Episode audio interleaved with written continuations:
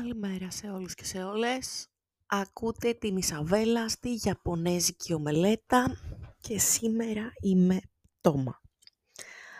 Δεν ξέρω αν σας έχει συμβεί να θέλετε να πάτε κάπου ας πούμε και όλα τα μέσα να καθυστερούν, να φτάνετε στη στάση του λεωφορείου τη στιγμή που φεύγει το λεωφορείο. Να περιμένετε 40 λεπτά χωρίς λόγο και μετά ξαφνικά να φτάνετε στο μετρό και να φεύγει γι' αυτό ή να έχει τεράστια αναμονή και να πρέπει να είστε μια συγκεκριμένη ώρα κάπου και να καταλήγετε να φτάσετε, ξέρω εγώ, μία ώρα μετά. Όχι γιατί δεν ήσασταν προετοιμασμένοι να ξεκινήσετε νωρίτερα, αλλά γιατί ε, όλα πήγαν λάθος. Τελευταία φορά που ηχογράφησα έλεγα για το πώς ξεκίνησα το μεταπτυχιακό και για το after, το οποίο, ναι, μάλλον έθαψα λίγο. Ε, να σας πω τι συνέβη από εκεί και πέρα. Ολοκληρώθηκε η πρώτη εβδομάδα του μεταπτυχιακού, γενικά ανάμεικτα συναισθήματα. Ε, όπως είπα, ξεκίνησα ένα μεταπτυχιακό κοινωνικής νευροεπιστήμης, κοινωνικής παιδαγωγικής και εκπαίδευσης, το οποίο είναι Πέμπτη Παρασκευή Σάββατο. Και παράλληλα κάνω την πτυχιακή στην Καλών Τεχνών, κάνω την τράπουλα ταρό, γράφω τα βιβλία, κάνω τα ιδιαίτερα στα παιδάκια, κάνω, κάνω πραγματάκια. Ε, τέλος πάντων, της Πέμπτης το μάθημα ήταν ε, έτσι και έτσι, της Παρασκευής λίγο απογοητευτικό έως πολύ, δεν μου άρεσε. δεν μου άρεσε γιατί, δεν ξέρω, ε, το στυλ του καθηγητή δεν ήταν ακριβώς αυτό που με αντιπροσωπεύει. Ήταν αυτό που προσπαθεί να είναι ένας από τους νεολαίους και να κάνει χιούμορ, αλλά απέχει, οπότε βγαίνει λίγο κριντζάτος τέλος πάντων. Και το Σάββατο κάναμε μάθημα που ε, συμπάθησα μέσα στο καθηγητή γιατί μου θύμιζε ένα καθηγητή μου από την Καλών Τεχνών, αλλά χωριστήκαμε σε ομάδες που πάντα, ε, δεν ξέρω αν το έχετε βιώσει στα ομαδικά project, ότι ένας θα, νο, μία μάλλον, γιατί είμαστε μόνο γυναίκες, θέλει να τους καπελώσει όλους και η δική της ιδέα είναι η καλύτερη και ε, καλύτερα οι άλλοι να μην μιλάνε κλπ. Και στη συγκεκριμένη ομάδα νομίζω ότι με ψιλοάδιασαν να τους βγάλω τη δουλειά. Δηλαδή με, έβγαλα, με έβαλαν να φύγει. Κάναν μια τύπου παντομήμα. Είχαμε να παρουσιάσουμε κάτι θεατρικό και να αναφέρουμε συγκεκριμένες λέξεις μέσα στην μπλοκή. Και κάναν μία παντομήμα όλοι οι υπόλοιποι και εμένα μου δώσαν, ας πούμε, τύπου ένα χαρτί που έλεγε, ξέρω εγώ, ερευνητής ερευνάει αυτό, το ένα το άλλο, στα οποία τα περισσότερα εγώ τα είπα, τι ερευνά και τι κάνει και τι και πώς και χωρίς να υπάρχει δομή έπρεπε να αυτοσχεδιάσω μια ιστορία από το κεφάλι μου μπροστά σε άλλα 40 άτομα. Το οποίο για μένα μόνο ομαδικό πνεύμα δεν δείχνει, γιατί τους ξελάσποσα από το θεατρικό και παράλληλα μετά, ξέρω εγώ, η μία έτσι στραβομουτσούνιασε, γιατί μάλλον δεν της άρεσαν αυτά που έλεγα, που ε, keep in mind ότι αυτοσχεδίασα ε, ένα μονόλογο 5-6 λεπτών στον οποίο έπρεπε να έχει 20 επιστημονικούς όρους μπροστά σε 40 άτομα και είμαι τραγικά αγχώδης στα πλήθη. Οπότε, εντάξει, επειδή δεν το ακούει και το συγκεκριμένο podcast και θα βγάλω το άχτι μου, θα πω ότι δεν τη συμπαθώ τη συγκεκριμένη και μου φάνηκε λίγο μαλάκο. Έτσι, ε, τα λέω εθαρσός. Ε, οπότε αυτό ας πούμε μου άφησε μια πικρή επίγευση από το συγκεκριμένο μάθημα.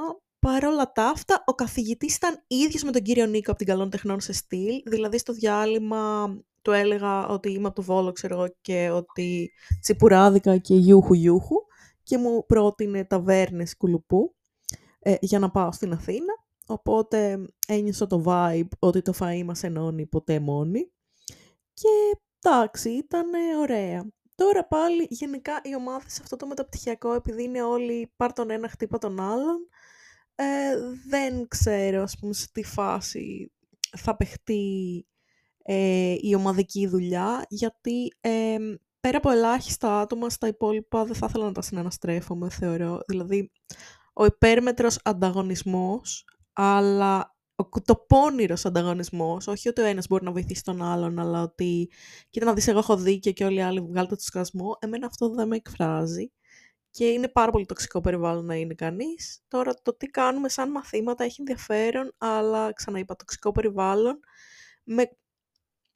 Και μου θυμίζει κάτι που μου είχε πει ο πατέρας μου. Αυτοί που δεν ξέρουν τίποτα είναι αυτοί που έχουν το περισσότερο θράσος και θεωρούν ότι τα ξέρουν όλα. Το είχαμε συζητήσει και με την Τασούλα αυτό. Και ναι, είναι αυτό το ότι κομπάζουν και νομίζουν ότι ξέρουν τα πάντα, ενώ ε, δεν ξέρεις τι ξέρει ο άλλος και πώς μπορεί να σε βοηθήσει και πώς μπορείτε να συνεργαστείτε.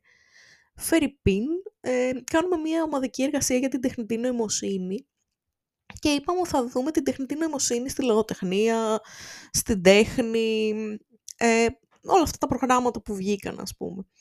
Που εμένα η πτυχιακή μου από το προηγούμενο μεταπτυχιακό είχε αναφορές ξεκάθαρες πάνω στην τεχνητή νοημοσύνη με ένα κεφάλαιο ολόκληρο που όπως είναι το κεφάλαιο να το παίρναμε να το κάναμε εργασία γιατί είναι μικρές εργασίες ας πούμε ή ε, όχι πτυχιακές θα έβγαινε πάρα πολύ δουλειά και θα είχαμε έτοιμη βιβλιογραφία. Αλλά παρόλα αυτά ε, το κάνουν skip αυτό, ε, αγνοούν τελείως το ότι ε, μπορεί να το έχω ερευνήσει, θεωρούν ότι εντάξει μαλακίες θα έχω ερευνήσει, εντάξει τώρα γιατί να πάρει 10 επιτυχιακοί άλλωστε, έτσι μοιράζουμε βαθμούς αβέρτα ε, και κάνουν τα δικά τους. Και τέλος πάντων δεν θα πω ότι με εκνευρίζει, δεν είναι άτομα που θα τα συναναστρέφουμε πέρα από αυτό το χρονικό διάστημα χ. Και στο προηγούμενο μεταπτυχιακό είχαμε ψώνια, βλέπε κυρία Σοφία, έτσι τώρα που είναι και κλεγμένη, τη διασύρω δημόσια μάλλον με αυτό, αλλά whatever. Αλλά ό,τι επαφές ήταν να κρατήσω, κράτησα. Το οποίο με προβληματίζει, γιατί σκέφτομαι ότι σε οτιδήποτε, σε μία ομάδα, σε μία τάξη, ότι κρατάμε επαφές με ένα-δύο άτομα και πολλά είναι αυτά, γιατί είναι πολύ πιο εύκολο οι άνθρωποι να είναι βλαμμένοι από το να λειτουργούν ομαδικά ή να δεν ξέρω, να δείχνουν ένα ε, καλό πρόσωπο προς τα έξω, ότι πολύ συχνά κοιτάνε όλο τον κόλο τους και θέλουν να δειχτούν με το να θάψουν εσένα και αυτό μόνο το μπορεί να είναι, τέλος πάντων. Δεν θέλω να βγάλω άλλη χολή γιατί απλά νιώθω ότι θα παίρνω ότι είναι να παίρνω από το μάθημα από γνώσεις και ότι τα άτομα αυτά ούτε για καφέ έξω δεν είναι τα περισσότερα.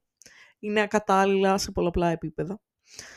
Ε, Παρ' όλα αυτά, ε, το Σάββατο μετά από αυτό το μάθημα και όλο αυτό το happening τέλος πάντων, πήγαμε την Πολύμνια, πήγαμε από μπαζάρ σε μπαζάρ, μετά να πω για τα συγκεκριμένα μπαζάρ που πήγαμε, πήγαμε σε ένα-δύο στο κουκάκι όπου πήραμε στο ένα μπαζάρ είχε και κοσμήματα, μία που έκανε κάτι κοσμήματα με πέτρες, που ήταν πολύ ωραία. Αλλά με το που πήγα να το περάσω σε σκηνάκι το κόσμημα παραλίγο να διαλυθεί, οπότε πρέπει να θυμηθώ να το κολλήσω με λόγο, ξέρω εγώ, την πέτρα στο μέταλλο, ε, γιατί θα φεύγει. Ε, έτσι, επεμβάσεις στα κοσμήματα των 2 ευρώ. Ναι. Ε, είχε πολλά αυτοκολλητάκια ωραία κλπ.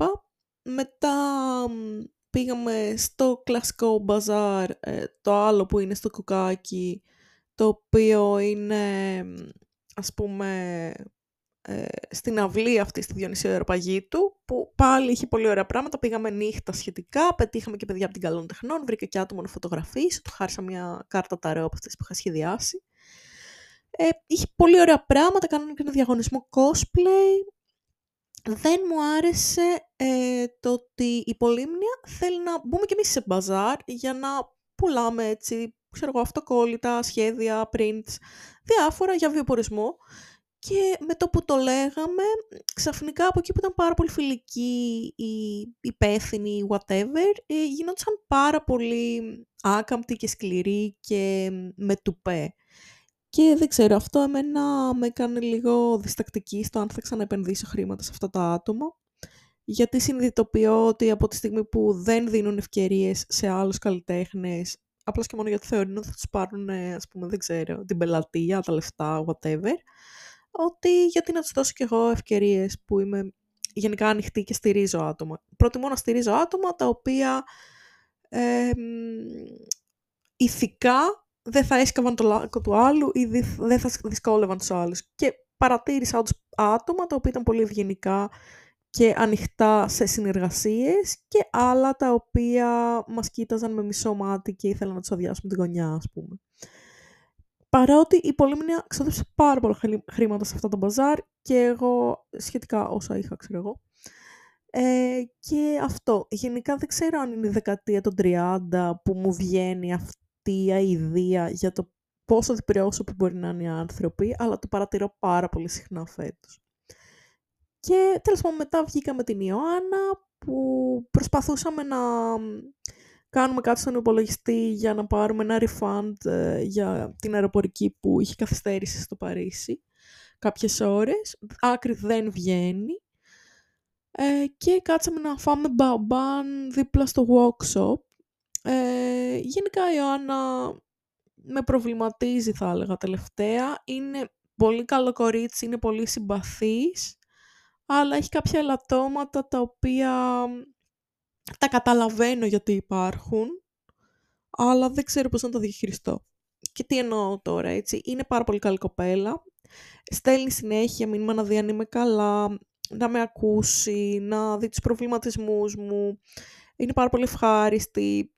Δεν θα είναι εύκολο να τη βρεις για να πας για καφέ, για ό,τι, γιατί έχει πάρα πολλά πράγματα να κάνει το οποίο, εντάξει, ας πούμε, όταν έχεις ανάγκη ένα φίλο, δεν θα σκεφτώ πρώτα την Ιωάννα για να βρεθούμε, όταν έχω ανάγκη να βρεθώ με κάποιον και να μιλήσω, γιατί ξέρω ότι 9 στις 10 δεν θα μπορεί. Και δεύτερο, ότι επειδή δεν έχει πολλά χρήματα, όπως και εγώ δηλαδή, ε, ο τρόπος που διαχειρίζεται καταστάσεις λίγο με προβληματίζει. Του στυλ μπορεί να πάμε ένα ταξίδι, να πρέπει να πληρώσω εγώ τα ειστήρια και να τα βάλει όταν έχει. Δεν είναι ότι θα φάει ποτέ χρήματα θα τα δώσει όταν τα έχει, αλλά λίγο δυσκολεύει την κατάσταση το να ξέρεις ότι πληρώνεις για δύο και στα δίνει ο άλλος μετά από ένα μήνα, δύο μήνες, τρεις μήνες. Και τώρα ας πούμε μου είπε να της παραγγείλω κάτι βιβλία που δεν μου έχει δώσει τα χρήματα, αλλά δεν ξέρω, εγώ δεν, δεν μπορώ να τα παραγγείλω, δεν έχω χρήματα ας πούμε. Και της το εξήγησα, αλλά μάλλον δεν ε, πέρασε η πληροφορία ακριβώς έτσι όπως το εννοούσα. Και μου είπε, εντάξει, παράγγειλε όταν, όταν, ας πούμε, έχεις. Αλλά εγώ πρέπει να μου δώσει τα λεφτά για να το παραγγείλω. Δηλαδή είναι δικά της βιβλία, δεν ε, γίνεται και πρέπει να τα προπληρώσω γιατί είναι από Amazon. Και ας πούμε, καταλαβαίνω ότι δεν έχει χρήματα, θέλει τα βιβλία, ε, θα τα βρει τα χρήματα μέχρι να, ξέρω εγώ, και θα μου τα δώσει. Δεν είναι άτομο το οποίο είναι, ξέρω, τζαμπατζού. Αλλά ε, λίγο και εμένα η θέση μου είναι πολύ διαφορετική σε σχέση με πέρσι. Τώρα πληρώνω μεταπτυχιακό ε, από την τσέπη μου, ε, μαζεύω λεφτά για την πτυχιακή μου ε, και λίγο δεν είμαι τόσο καλά οικονομικά. Όχι ότι πέρσι ήμουνα, αλλά είχα την πολυτέλεια να πω, πλήρωσα τους λογαριασμούς μου, μου μένει ένα μικρό ποσό, το διαθέτω έτσι όπως γουστάρω ρε παιδί μου, που και πάλι τα λεφτά που σου περισσεύουν δεν είναι υποχρεωτικό ότι θα πεις «Α, παίρνω αυτό και μου τα δίνεις όποτε». Αν θες το κάνεις και αν έχεις τη διάθεση να το κάνεις. Είναι δικά σου λεφτά, όπως θες το ξοδεύεις, ας πούμε, έτσι. Αυτό να πω ε, κυρίως. Τέλος πάντων, καταλαβαίνω τη λογική σε όλα αυτά. Ε, έχω, έχω πολλά θέματα οικονομικά, πολύ, ε, ας πούμε, στεναρά. υπήρχαν φορές που έβγαινα όλη τη βδομάδα είχα 5 ευρώ πάνω μου και έπρεπε να ξοδέψω 1 ευρώ τη μέρα. Υπήρχαν φορές που πήγαινα στο φροντιστήριο για την καλών τεχνών και είχα 3 ευρώ πάνω μου και έπρεπε να πάρω και κάρβουνα που τα παίρνα με το κομμάτι, 40 cents το ένα, και να φάω, ας πούμε, όλη μέρα. Το καταλαβαίνω. Αυτό που δεν ε, θα μπορούσα να κάνω εγώ είναι να πω, έλα, εντάξει, ας πούμε, να πάρτο μου και θα στα δώσω όταν, όταν έχω. Το έχω κάνει σε άτομα τα οποία μπορεί να έχω την άνεση. Μάνα μου, αδέρφια μου, γιαγιά μου, ξέρω εγώ, με την τασούλα έχουμε περισσότερη άνεση. Ξέρει ότι δεν θα της έτρωγα από τα χρήματα, αλλά και πάλι μου είχε πει φέτος, θα πάμε πράγμα να, να βάλω εγώ τα εισιτήρια, είχε πει, και μου τα δίνεις. Και νιώθω ότι δεν θέλω να το κάνω. Θέλω να της δώσω τα λεφτά. Γιατί γιατί στο παρελθόν μου έχει πάρει και χρώματα και τις τα πλήρεσα όταν ε, ήρθαν και άλλες φορές είχε κλείσει αεροπορικά και τις τα πλήρωσα 10 μέρες μετά. Και όχι, θέλω να... Θέλω να αρχίσω να κάνω μόνο τα πράγματα που έχω τα λεφτά εδώ και τώρα. Γιατί νιώθω ότι έτσι σέβομαι και τον άλλον. Γιατί δεν τον βάζω στη δύσκολη θέση να πει ότι θα βάλει από τα λεφτά του και να έχει καλή πίστη σε μένα. Δεν έχω φάει ποτέ χρήματα από κανέναν, αλλά και μόνο η λογική ότι φορτώνεσαι στον άλλον εκείνη την ώρα έχει αρχίσει και με ενοχλεί. Και είναι και αυτό μάλλον ε, δείγμα των 30 και κάτι. Και τέλος πάντων, ας πούμε, προβληματίζομαι γενικά με αυτό που βλέπω φέτος. Ε, μου τα σκάει και με τον Άγγελο συνέχεια. Είναι ότι ανάλογα με το πώς είναι οι ορμόνες μου σκέφτομαι διάφορα. Δηλαδή, ήταν ένας γάμισε τα χωρισμός, αλλά σκεφτόμουν τις προάλλες. Σήμερα κλείνει ένας χρόνος από τότε που η μάνα μου έκανε εγχείρηση και αφαίρεσε τον όγκο που είχε. Και σκέφτομαι ότι αυτός ο άνθρωπος ήξερε ότι, ότι πήγα σε μια πόλη άλλη για να είμαι κοντά του. Ήξερε ότι είχα χάσει τον πατέρα μου. Ε, για την εγχείρηση της μάνας μου του το είπα, ας πούμε, ότι η μάνα μου θα κάνει εξετάσεις και δεν ξέρω πώς είναι κλπ. Και παρόλα αυτά επέλεξε εκείνο το διάστημα να πάει να πηδηχτεί με κάποια και να μου το πει αφού έγινε και όχι να μου το πει ε, ας πούμε για να τα έχει καλά με μένα. Ο τρόπος που υπόθηκε όταν το, μου, το, μου το είπες στο τηλέφωνο ήταν ουσιαστικά ε, ότι περίμενε να κάνει την εγχείρηση μάνα μου πούμε, και να μου το πει μετά για να μην στεναχαρθώ και καλά αλλά με δούλευε και δεν περίμενε τίποτα τέτοιο. Εν τέλει μου το είπε λίγες μέρες πριν την εγχείρηση της μαμάς. Μου το είπε μία μέρα πριν μπει στο νοσοκομείο, γιατί έπρεπε να μπει μία εβδομάδα πριν.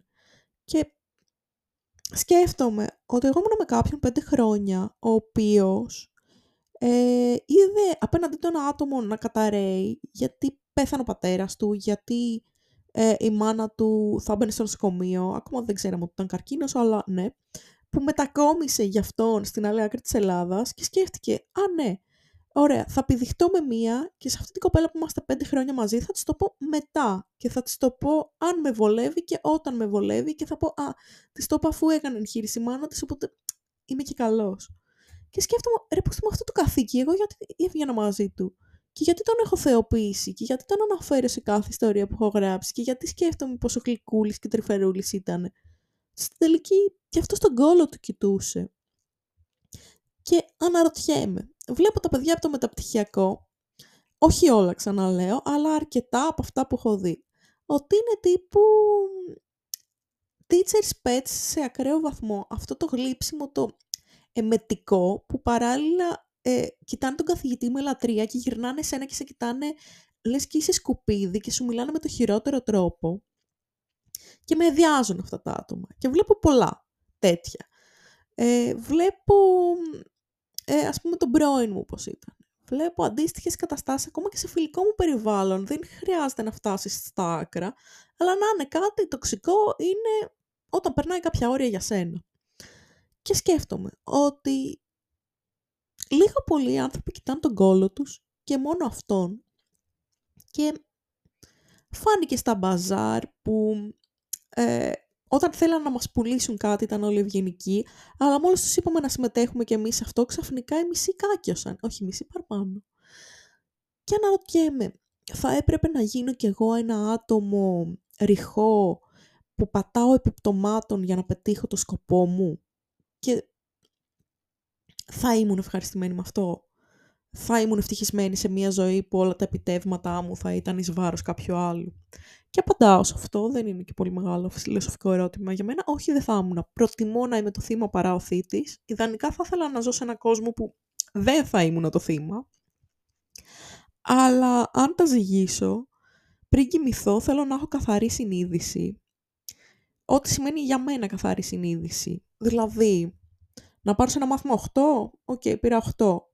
Ε, προσπάθησα τόσο όσο για να είναι 8. Μπορούσα να προσπαθήσω περισσότερο, μπορούσα. Το έκανα, όχι μάλλον αντιλαμβανόμουν κάτι περισσότερο, μπορεί να το αντιλαμβανόμουν, μπορεί και όχι.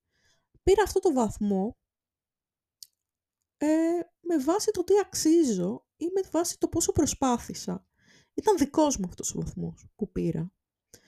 Ε, δεν επηρεάστηκε από το πώς φέρθηκα σε κάποιο καθηγητή για να ανεβεί ή πώς έριξα κάποιον άλλο συμφοιτητή ε, ώστε το 8 να είναι σε σχέση με τα υπόλοιπα πιο υψηλό.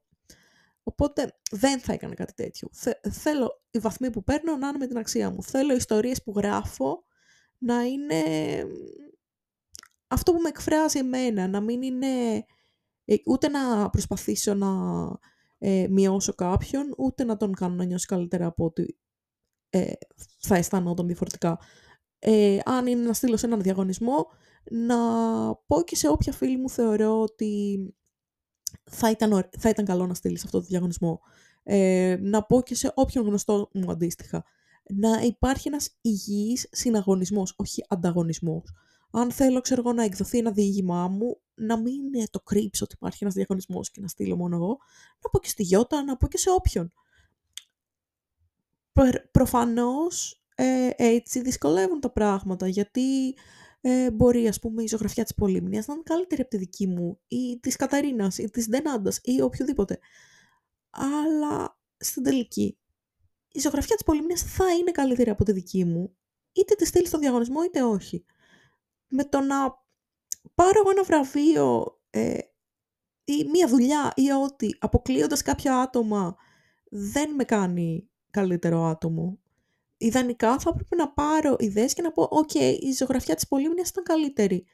Τι μπορώ να κάνω εγώ για να εξελιχθώ ε, με το δικό μου τρόπο, όχι να γίνω Πολύμνια, όχι να μιμηθώ το στυλ της, αλλά σε σχέση με αυτά που κάνω να τα κάνω πιο αποδοτικά».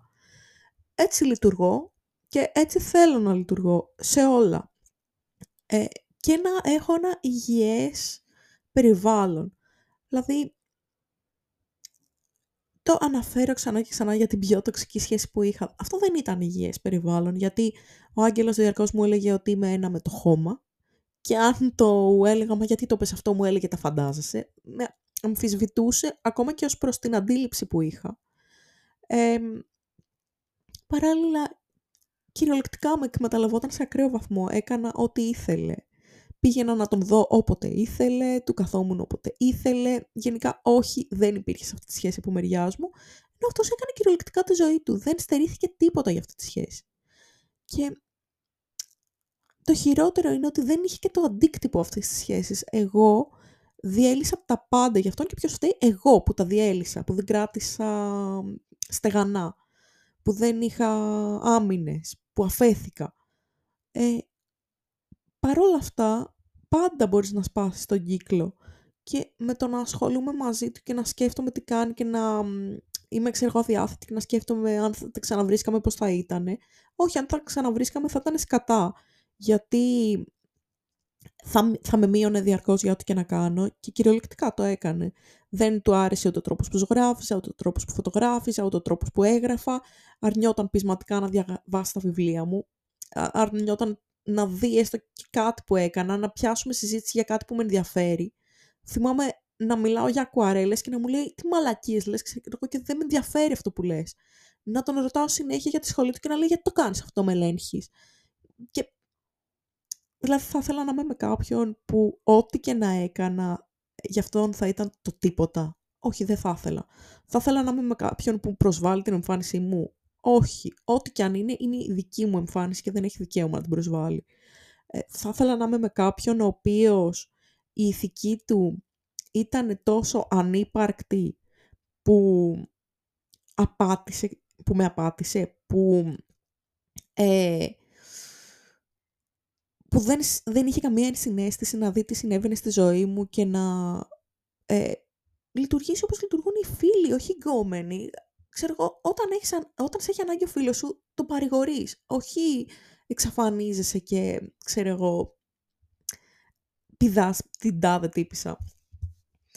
Δηλαδή θα ήθελα να είμαι με ένα τέτοιο άτομο; Όχι, δεν θα ήθελα, γιατί ήταν ήταν από τα πιο φρικτά άτομα που γνωρίζω και ήταν με ένα περίβλημα πολύ ψεύτικο.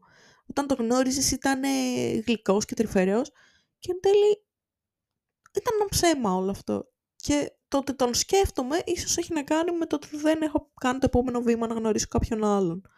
Αλλά ακόμα και το να τον σκέφτομαι, μέρισα κι αυτή, απλά τον συχαίνομαι. Και ναι, δεν ενδιαφέρει σε τίποτα από τα κακομαθημένα κοριτσάκια του μεταπτυχιακού που νομίζουν ότι τα ξέρουν όλα. Ε, είναι και αυτός στον κόσμο του και νομίζει ότι τα ξέρει όλα το είχα βιώσει αυτό. Με διόρθωνε σε πράγματα τα οποία είχα σπουδάσει και αυτός δεν είχε διαβάσει ούτε, ούτε, ούτε ένα άρθρο σε σχέση με αυτά, ούτε το Wikipedia, δεν ξέρω.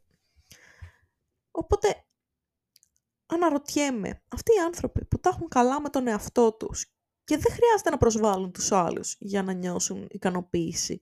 Και δεν χρειάζεται να, να συρθούν και να γλύψουν και να γίνουν ένα με τη λάσπη για να πετύχουν το σκοπό τους. Πού σκατά είναι; Γιατί μέχρι στιγμής ε, είναι πολύ λίγα τα άτομα που ξέρω που τα έχουν καλά με τον εαυτό τους και μπορεί να μην τα είχαν πάντα καλά με τον εαυτό τους, αλλά αυτή τη στιγμή στο τώρα μου φαίνονται εντάξει. Ε, ξαδέρφη μου τα σούλα, ξέρω εγώ. Είχαμε πάρα πολλούς τσακωμούς όταν πηγαίναμε στο γυμνάσιο, στο λύκειο, πολύ ανταγωνισμό, που έχω ξαναπεί ότι ήταν από το σόι μας αυτό, ότι ε, η γιαγιά μου λειτουργούσε πάρα πολύ τοξικά. Μας έλεγε Α, έκανε ο τάδε το τάδε, έκανε ο άλλος το άλλο, εσύ γιατί δεν το κάνεις. Ενώ τώρα είμαστε φίλες, πραγματικά φίλες. Και νιώθω ότι τα έχει καλά με τον εαυτό της. Δηλαδή, και ως προς εμένα, ότι μου φέρετε με σεβασμό και εγώ σε αυτήν με σεβασμό. Το ίδιο και με τη Γιώτα. Νιώθω ότι είναι μια φίλη μου που δεν θα ε, τσακωθούμε ποτέ, εκτός άμα είναι κάτι πολύ ακραίο που δεν ξέρω, δεν έχει συμβεί ακόμα, αλλά ποτέ μιλες ποτέ. Με την Πολύμνια το ίδιο, με την Τενάντα το ίδιο. Ε, δεν χρειάζεται να συμπίπτουν ε, οι αξίες μας, τα πιστεύω μας, το τι θέλουμε να κάνουμε στη ζωή, για να μην τζακωνόμαστε. Απλώς να σέβεται η μία την άλλη. Ε, ο πρόδρομος. Ε, με τον πρόδρομο είμαστε συμφοιτητές από το πρώτο πτυχίο. Έχει φύγει για την Ολλανδία. Δεν... Αν είχαμε τσακωθεί πρέπει να ήταν μία φορά στα 13 χρόνια που τον ξέρω. Και όλες τις υπόλοιπες φορές πάντα, εντάξει, δεν είναι ότι με τους φίλους σου, με αυτούς που είσαι πιο κοντά, ότι θα μιλάς κάθε μέρα. Έχουμε περάσει και φάσεις που μιλούσαμε κάθε μέρα. Έχουμε περάσει και φάσεις που μπορεί να στείλεις κάτι και να σου απαντήσει ο άλλος μετά από δύο-τρεις μέρες, γιατί έτσι είναι η ζωή του. Και είμαστε σε άλλες χώρες πλέον. Αλλά δεν είναι ότι ποτέ θα μου έλεγε «Μωρή, ξέρω εγώ, πόσο ατάλλαντη είσαι» ε, ή το ένα το άλλο.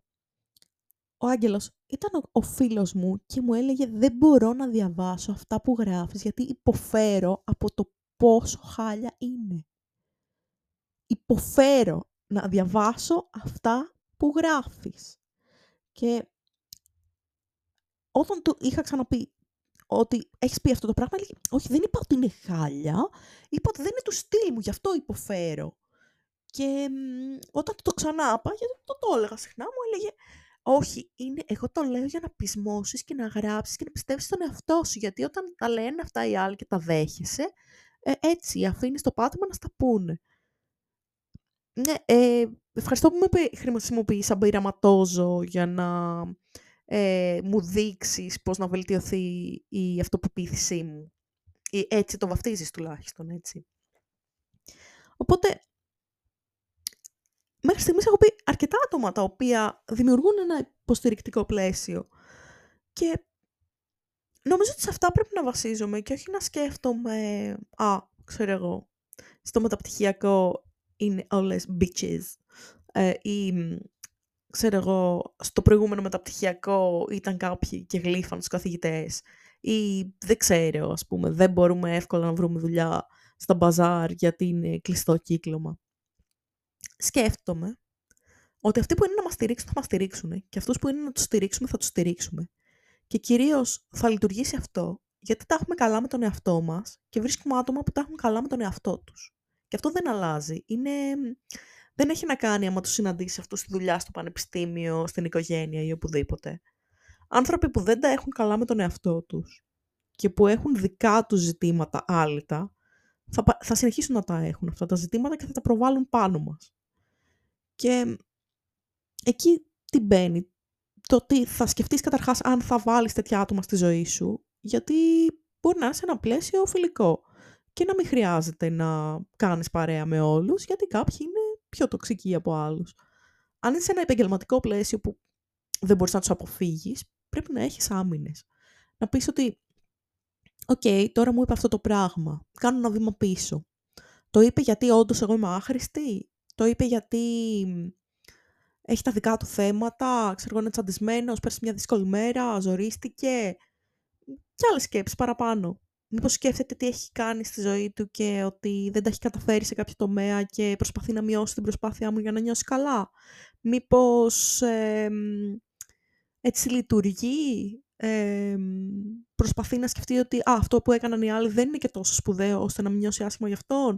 Και σιγά σιγά σιγά σιγά σιγά το χτίζεις και μπορεί να, να έρθει σε κάτι που είναι κοντά στην πραγματικότητα ή κάτι που να διαφέρει. Αλλά και μόνο που προσπαθείς να κατανοήσεις γιατί ο άλλος συμπεριφέρεται έτσι και να δεις ότι δεν αφορά εσένα, ότι «Α, μου είπαν ότι δεν γράφω καλά, άρα δεν γράφω καλά». Εσύ μέσα σου ξέρεις αν γράφεις καλά για σένα. Το να στο πει ο χ και ο ψ δεν έχει να λέει τίποτα. Οπότε, ε, αυτό που πρέπει να κάνω, εγώ τουλάχιστον, και νομίζω και οι υπόλοιποι, όταν βρίσκουμε κάποιον που είναι τοξικός και αποπνέει αρνητική ενέργεια και προσπαθεί να μας ρίξει ψυχολογικά με τον έναν ή τον άλλο τρόπο, να κάνουμε ένα βήμα πίσω να αναλογιστούμε ποιοι είμαστε πραγματικά και ότι αυτά τα λόγια δεν μετράνε, γιατί μπορεί να μην έρχονται από κάποιον που γνωρίζει το αντικείμενο, γιατί είναι διαφορετικό να σου πει κάποιος ότι α, το βιβλίο σου είναι μια μαλακία και να είναι ο χύψη τύπος και είναι διαφορετικό να στο πει ο Μπέρτο Έκο, ας πούμε, έτσι. Έχει διαφορά... διαφορά ως προς το πόσο κατέχει το αντικείμενο ο συνομιλητής σου. Ε, αλλά και πάλι με σκεπτικισμό πρέπει να το αντιμετωπίσεις. Δηλαδή, αν ένας καθηγητής σου σου πει είσαι, είσαι εντελώς άχρηστος, αυτό είναι πλήρως αντιπαιδαγωγικό. Θα μπορούσε να σου πει δεν έχει φτάσει στο κατάλληλο επίπεδο ακόμα ή κάνε μια προσπάθεια γιατί προσπαθεί να σε διδάξει. Άρα και αυτό πρέπει να σε βάλει σε σκέψεις ότι κοίτα να δεις ο άλλος με ρίχνει, αλλά γιατί το κάνει αυτό; Έχει κάποιο άλλο το ζήτημα με τον εαυτό του. Ε, θα μπορούσε να μου το πει με διαφορετικό τρόπο, που να μην, όχι να με ρίξει ψυχολογικά, θα μπορούσε να πει την ίδια πληροφορία με τρόπο ώστε να σεβαστείς το συνομιλητή σου.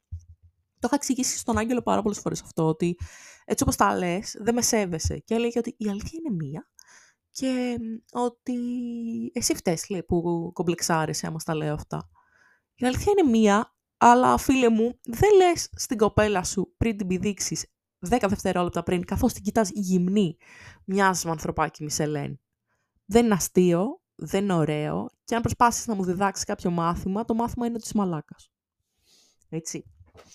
Είχε πει ότι, α, ξέρω εγώ λέω ότι είμαι παχουλή και αυτά και ας πούμε αυτό σαρκάζομαι, άρα έχει το δικαίωμα να το πει και αυτός. Δεν νομίζω.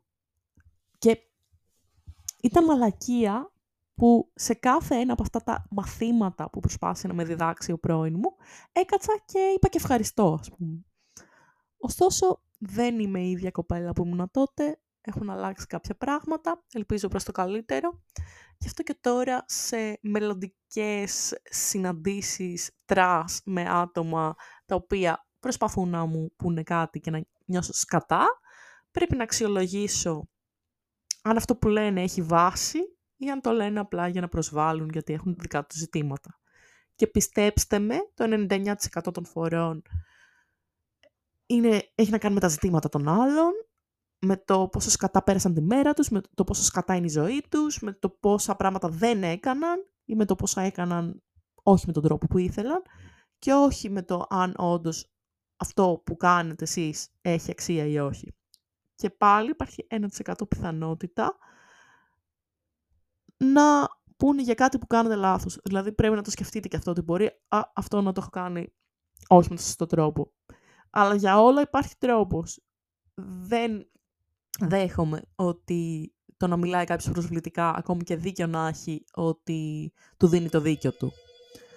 Ε, αυτά από μένα, μάλλον ήρθε ο αδερφός μου και θα τα ξαναπούμε σύντομα. Ελπίζω να μην ήμουν πάρα πολύ θυμωμένη σήμερα. Τέλος πάντων. Γεια σας.